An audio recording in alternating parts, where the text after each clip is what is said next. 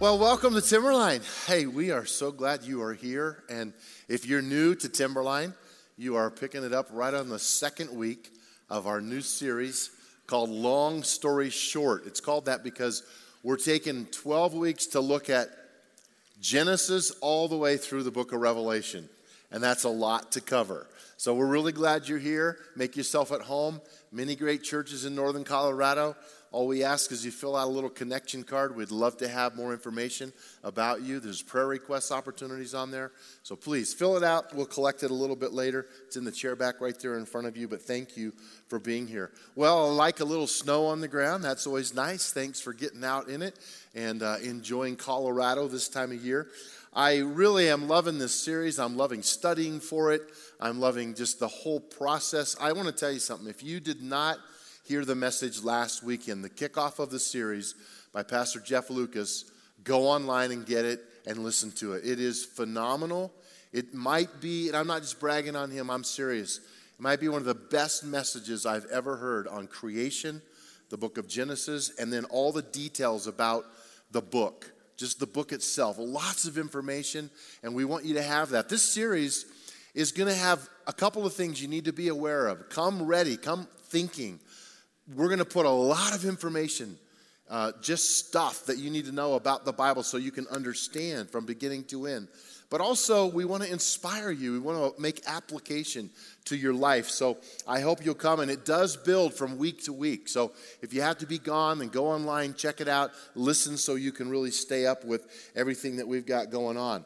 So last week was all about creation, this idea that God, you know, showed up on the scene, has always been on the scene, but decided to do something with the cosmos. And we had the creation of the earth, all the planets, the entire cosmos. And I, I, I think it's insightful to say, you know, whether that involved millions of years with dinosaurs and platelets moving on the earth or, or whatever it was in there, we know on that fourth day, God made night and day. And that's when the 24 hour day literally begun. And, it, and he's so precise that the making of the 24 hour period, you can literally measure the tides of the oceans anywhere in the world. When God did that, he set something in order. Sunrises and sunsets are to the second. So we have a really big God who can do all of this stuff. Then there's the creation of Adam, the creation of Eve, we have their sin. They're moved out of the garden. And then it says, the Bible talks about how people lived and did whatever they wanted, whatever was right in their own eyes. They had no regard for, for what God had set up for the garden. And, and it, it's frustrating to God. So we have the great flood.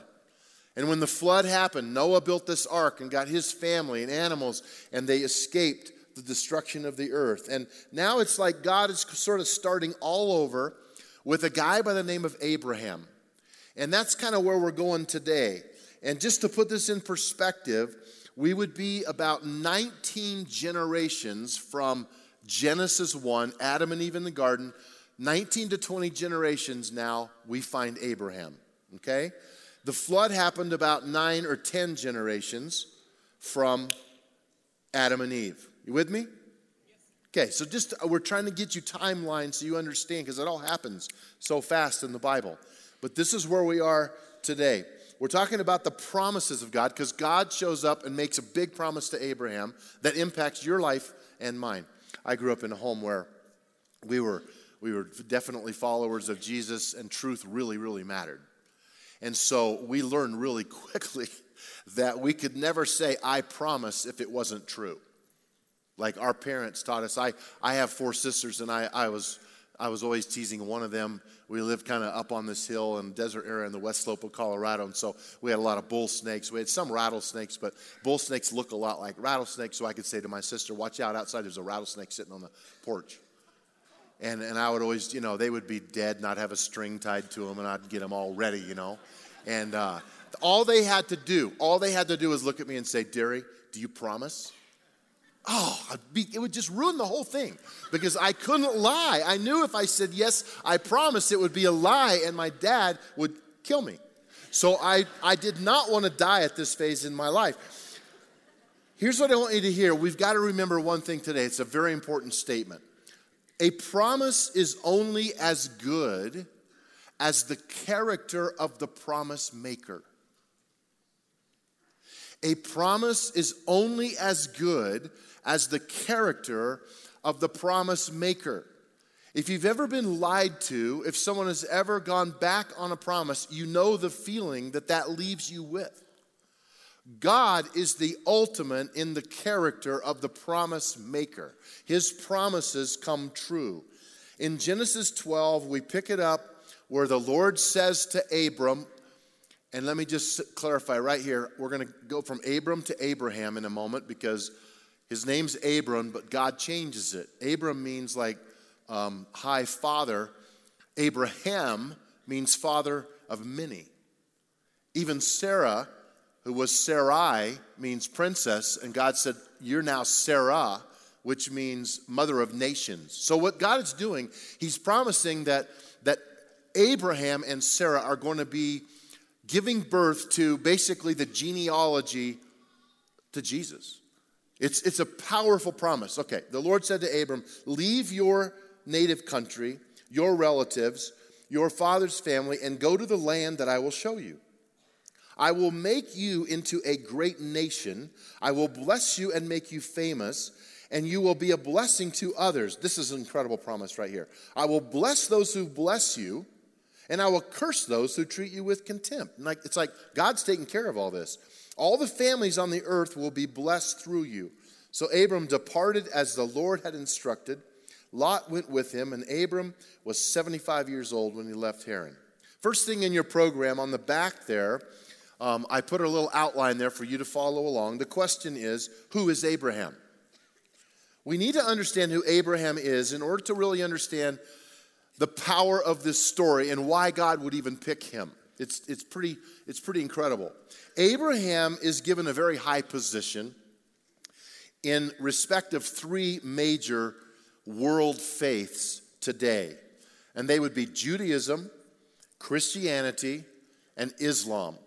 If you want to talk to people of other faiths, faiths with those faiths, Abraham is, is often where they want to start. And there are many issues around this. In the Bible, Abraham is actually called the friend of God. Three different times, Second Chronicles 20, um, Isaiah 41, verse 8, and then James refers back to those in James chapter 2, verse 23. The friend of God. That's, that's noteworthy because not everyone in the Bible is called the friend of God. And, and this is a mystery because Abraham did not grow up in a family that followed the one true God. You got to get this. His father, his name was what? Terah. Terah, the Bible says, worshiped foreign idols. So Abraham grew up in a family that had idol worship, polytheism. They worshiped many gods for many different reasons, and it was a messed up world. How in the world, why in the world would God show up to Abraham when he was raised in a setting like this? It is possible. And let me just give you a side note. Some of you are interested in these types of things. Great. If you're not, I'll, I'll go quick. Abraham may have learned at least who Elohim was the one true God, from a guy named Shem. Anybody, does that name ring a bell? Shem was one of Noah's sons. He was one of the sons that stayed true to the one true God um, his whole life. And there's lots recorded about him and, and how, how, what a great job he did with that. But some scholars feel that Abraham and Shem hung out together. And Shem was able to tell him about the flood his dad Noah, and what happened, and there is such a thing as the one true God. Otherwise, Abraham wouldn't even know there was such a thing as the one true God. As a matter of fact, if you're really interested in genealogy, you know, the genealogies of the Bible, oh, aren't they awesome? And you read through those and you just get all excited, and the begat, and the begat, and the begat. If you do study those, you will find an interesting fact. You will find that actually, Noah's death was 39 years after Abraham's birth. So there were 39 years on the earth where they lived on this earth. Now, the Bible doesn't talk about whether they hung out or not, but it is possible that Abraham had met Noah and Shem and learned about the one true God. I think those are just fascinating side notes. But as far as we see from Scripture, there's no reference to Abraham saying, I know there's a one true God, speak to me, and I will do whatever you say. It's not in there. God saw something in Abraham's heart. He saw something of the character of this man and he just shows up and makes this crazy promise that I'm going to bless you and you're going to just start walking and every step you're going to own every step that you all the land of every step you ever make in your life. Here's the point before we move on. God is pursuing mankind. It's not necessarily that man is pursuing God. And that leads me to my second point. God pursues us before we pursue him. We often don't think of it like that. But it's true. God is in pursuit of people on this earth and he's chasing after us. Abraham was not really looking for a God experience, but the promise came. This message today is called the promise because we have a God who is relentlessly relentlessly chasing us down on this earth. Sometimes you hear people say, "Well, I found the Lord in 1997." What they should say is, "The Lord found me." The Lord found me. I just said yes. And I want you to know that God's promises to be with us and lead us, they're very real. They're very powerful, even in our culture today. You can live with meaning and purpose in this life, in this culture in 2018. You can live discovering who you are on this earth. Life does not need to be empty. It does not need to be shallow, like so many things are happening that, that basically say that to us in our culture. You can find real, authentic relationships. You can find genuine love here. You can live without addiction and bondage. Why? Because God has promised us the freedom in our lives that He wants us to have. So don't buy the lies when the enemy comes to tell you that's just how it is. We're not promised to escape suffering or sorrow or pain, but God has promised to be with us through everything we go through. And we can have a very fulfilling life. Now it gets really tough. Number three in your outline, wish I could just scratch this, but it's part of the story. Our obedience requires courage before certainty. Our obedience, which is everything when you follow God, right? It's going to absolutely take courage before certainty. In our lives, at least for me, I want certainty before courage. Like I want to know where I'm going. I'm sort of a planner. Anybody else? You take a trip and you say, okay, 250 miles out, we're going to get gas right there, probably eat there. That's going to be fun. Looking forward to it. God just says, Abraham, start walking. Abraham's like, where are we going? Oh, just walk. I, I know, but like, where are we going to fuel up? Where, where, where we, what's going on? I'll just walk. That takes faith. I mean, that is absolutely courageous. And he didn't have the certainty of where they were going to be, who they were going to run into. There were enemies, there were going to be battles, there were going to be challenges. But, but just remember courage before certainty. That's what faith really is. Now, God is about to ask Abraham to offer his son Isaac as a sacrifice on an altar. I hate that. I don't like it at all until I started to understand what's really happening here. This was my least favorite story in the Bible, but now it's not because I understand what God's trying to do. Let's just give some background. First of all, this is Abraham and Sarah's only son. Isaac was his name. He came as a promise from God when they were old. Sarah was barren, could have no kids. So God shows up when Sarah is how old? 90 years old. Now just think about that for a minute, okay? Um, ladies, that's what Sarah did. She laughed. Abraham's 100. And God says, uh, You guys are going to have a child. And Sarah laughs, and God's like, Hey, why'd she laugh? he wasn't happy about that because why? Because he's a God of his promise. He's going to do what he says. Don't doubt it. But this, to say, we're going to sacrifice your son on an altar, um, this doesn't make sense to me. But here's the problem before this thing is where it is, Sarah takes a plan from her own head and tries to apply it. So they couldn't have any kids. So Sarah has this, this servant, more like an assistant to her, named Hagar. And in those days, I know we don't get this in our culture, but trust me, this was a prominent practice in the culture. And please remember something they have one sliver of who God is. They don't have scripture, they don't have any identifiers. They don't know. They're learning as they go. So the, the names of God are really limited to this point. There's going to be lots of names of God later, but right now it's just, hey, I'm going to just start walking.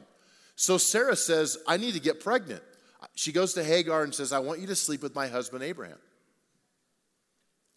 God did not intend for that to happen, it was never his plan. She goes to Abraham. Abraham agrees. Bad idea. This is not going to end well. Abraham sleeps with Hagar. They have a son named Ishmael. Now, you can just research this, but there are a lot of problems in the world today because of this mistake. A lot of battles, a lot of wars, and a lot of dead people because of what happened between Isaac and Ishmael and the challenges that this created. God never intended for that to happen, but the beautiful part about God is He takes every mistake we make in our life and He finds us and He redeems it. He doesn't waste it, He doesn't cause it, but He always finds us over here wherever we are and pulls us back to the plan that He has in our life. Why is the Bible telling us this wacky story? Because this is what God's do. God wants to do. He wants you to know that this book is real and genuine. It's not make believe. This is my dad's Bible, and uh, he died a long time ago. And it's all like marked up. Almost every page has highlighted stuff on it, and I, it's all it's all un you know it's, you can't even hardly use it. But I, I just love holding it. I love having it. And, and, and the Bible has power in it. And when I think about the fact that this big story doesn't hide anything, you read the Bible, you're going to find bad decisions, sin, you're going to find evil, hatred, murder, lust, greed, sex parties, idol worship, destruction, you name it, the Bible has it. This stuff is twisted. Why? Because it's real life. And God wants us to know that we're going to make bad decisions and this is going to happen in our lives. But when it does, we have the promise of God that He is with us and He will bring us back to his purposes. Genesis 22 is where this story is in verse 6. Abraham took the wood for the burnt offering and he placed it on his son Isaac, and he himself carried the fire and the knife. As the two went together, Isaac spoke up and said to his father, and he's probably 10 or 11 years old by now Father, yes, my son, Abraham replied, The fire and the wood are here, Isaac said, but where is the lamb for the burnt offering? Oh, Abraham answered, God himself will provide the lamb for the burnt offering, my son. And they two went on together. That question that Isaac asked is perhaps the most important question we could ever ask in our lives. Where is the sacrifice for the forgiveness of sin? There has to be one. See, this story is set up by God to make a point that it would be God who would sacrifice and his son would lay down his life on the cross so that there would be forgiveness of sin for all of mankind, whoever would believe upon his name. That's what's happening here. Abraham doesn't know that. Isaac doesn't know that, but that's what's happening here. We live in our little 2018 little view of God world. And sometimes we like to have little pieces in place, and God does this and God does that. But I want to tell you something. I propose that God has a plan bigger than you know for your life. And there's not too much stuff that gets by Him. You can trust Him and you can trust His promise. God knows how this story is going to end. He knows He's going to provide a burnt offering. He also knows that His Son one day is going to be what they called in Scripture the Lamb of God the sacrificed Lamb of God. Abraham is preparing for this. Abraham had no guarantee. This is absolutely courage before certainty. Look at verse 13. Abraham looked up, and there in a thicket he saw a ram caught by his horns. he went over and he took the ram and he sacrificed it as a burnt offering instead of his son. So Abraham called that place, the Lord will provide. And to this day it is said, On the mountain of the Lord it will be provided. Now we have another name of God. Guess what it is? The provider. We don't have very many, you know, Yahweh, Elohim. And then we have now, because this, Abraham says, Jehovah Jireh, the God who provides. Jehovah Jireh, my provider, his grace. Don't even start. That's where that song comes from. And we now know a little bit more about God. As a matter of fact, let me really drive a nail home. At least for me, this matters. You know what God was saying to Abraham? I believe God was saying, you know those idols that, that Terah and your whole family, you know those child sacrifices that happened by those false gods and how demanding and how mean and how cruel they were? I'm not that God. I am a God who will provide the sacrifice for you. Never lay down your child as a sacrifice because I created them for my purpose. There's power in that. Amen. I love that about God. I love that about God. Number four, God fulfills his promise in his way and his time. How many of you already know that? yeah. Oh, this is crazy, isn't it? I, I learned a long time ago, and I'm still learning, that uh, we are not the boss of God. How many of you know that? We try. God doesn't seem to always run his playbook by us first. Now, he might lead us. The Bible talks about being led by the Spirit. You might have an unction or a notion, a, a plan. You pray for His will. You want to walk that out. There's, that's good. That's all good. But He says, Walk. I'll be with you as you go. And I'll lead you and I'll guide you. But we don't tell Him what to do. You know, they don't understand the power of connection with God, these people who don't think God is a good idea. I was thinking today about people who just can't get their head around the idea of God. I think they feel, honestly, and I'm being very sincere here, I think they feel that they can control their own fate better than if they trust their fate into something that they can't touch, see, or feel. And that's ignorance, not stupidity. It's just ignorance. It's a lack of understanding that God is very powerful and I can trust Him as I put my life in Him. I actually sometimes feel sorry for atheists I have a compassion for them because think about this. They are stuck in a depressing world of disbelief. And here's the worst part and of self reliance. Self reliance.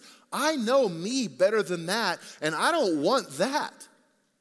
If there's a better option, I'm going to take it. And that's a challenge for us you know, if you want to walk with God and experience the promises of God, hear me carefully. Trust is required. Faith is not optional.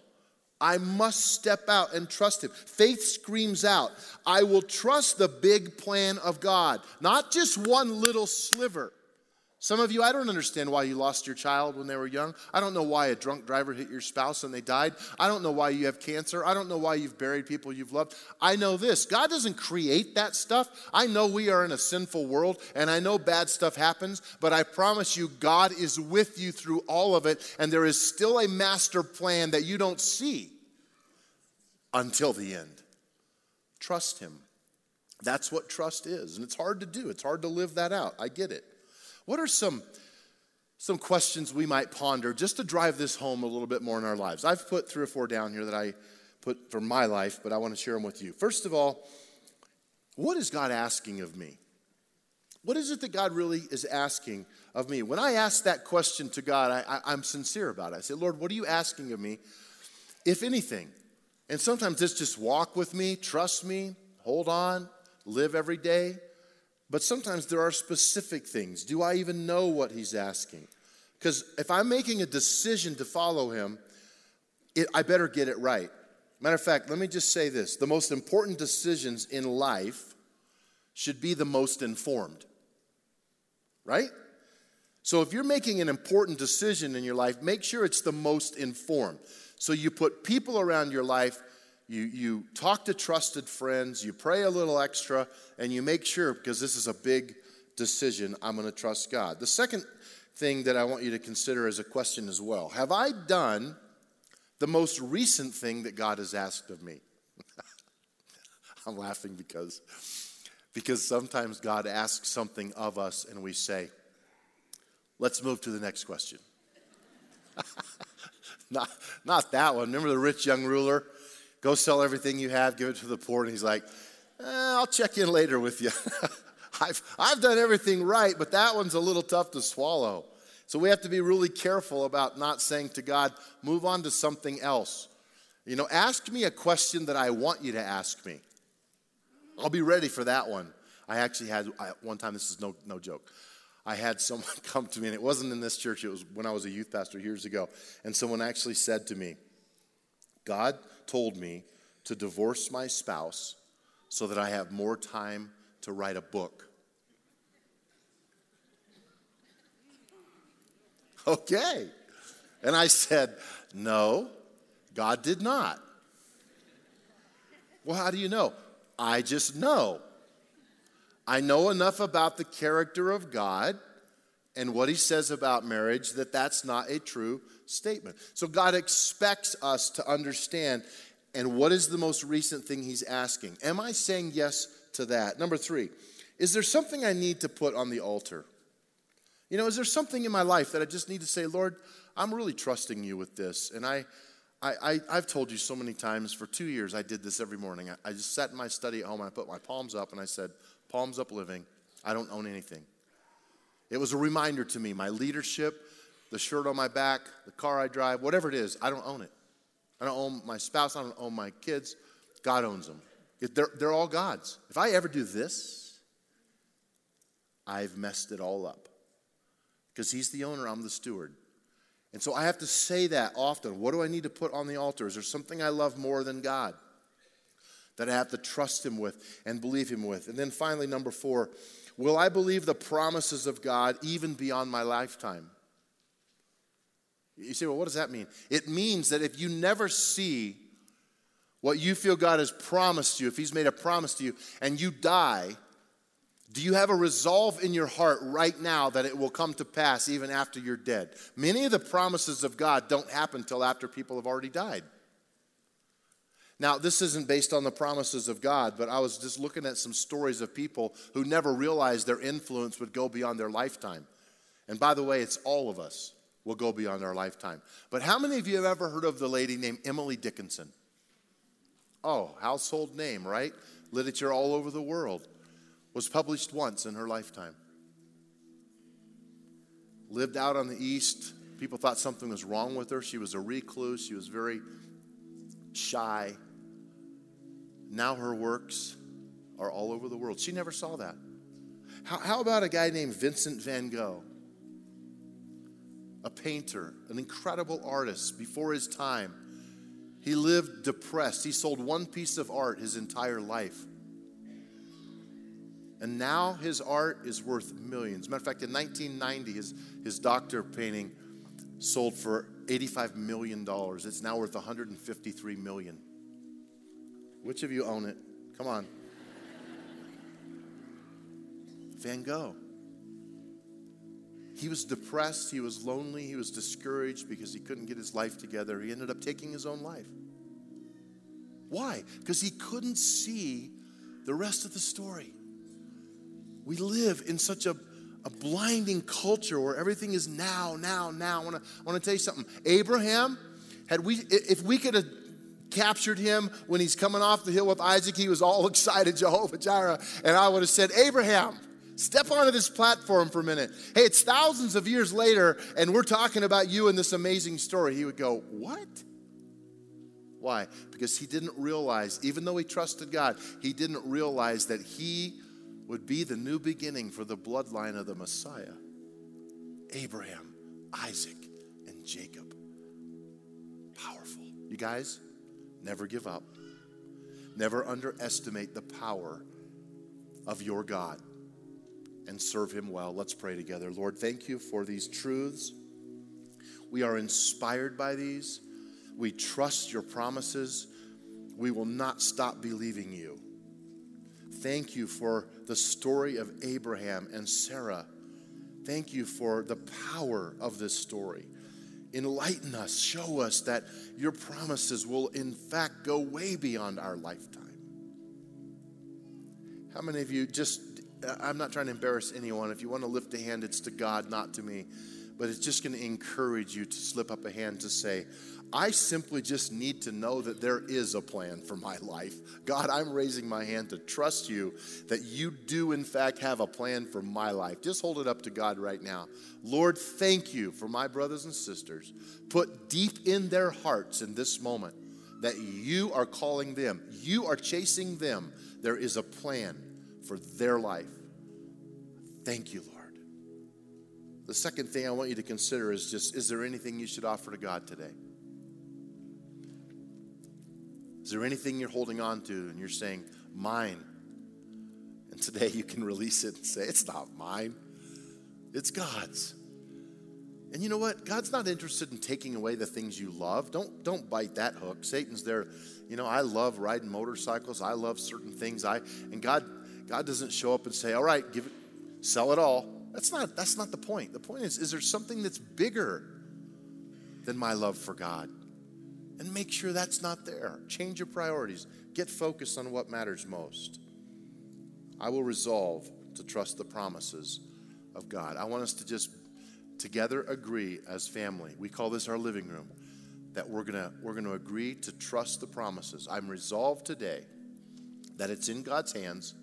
Whatever obstacle you're thinking about now, whatever's worrying you, I'm going to I'm going to put it in God's hands and I'm going to trust him. Lord, we do that now in the mighty name of Jesus.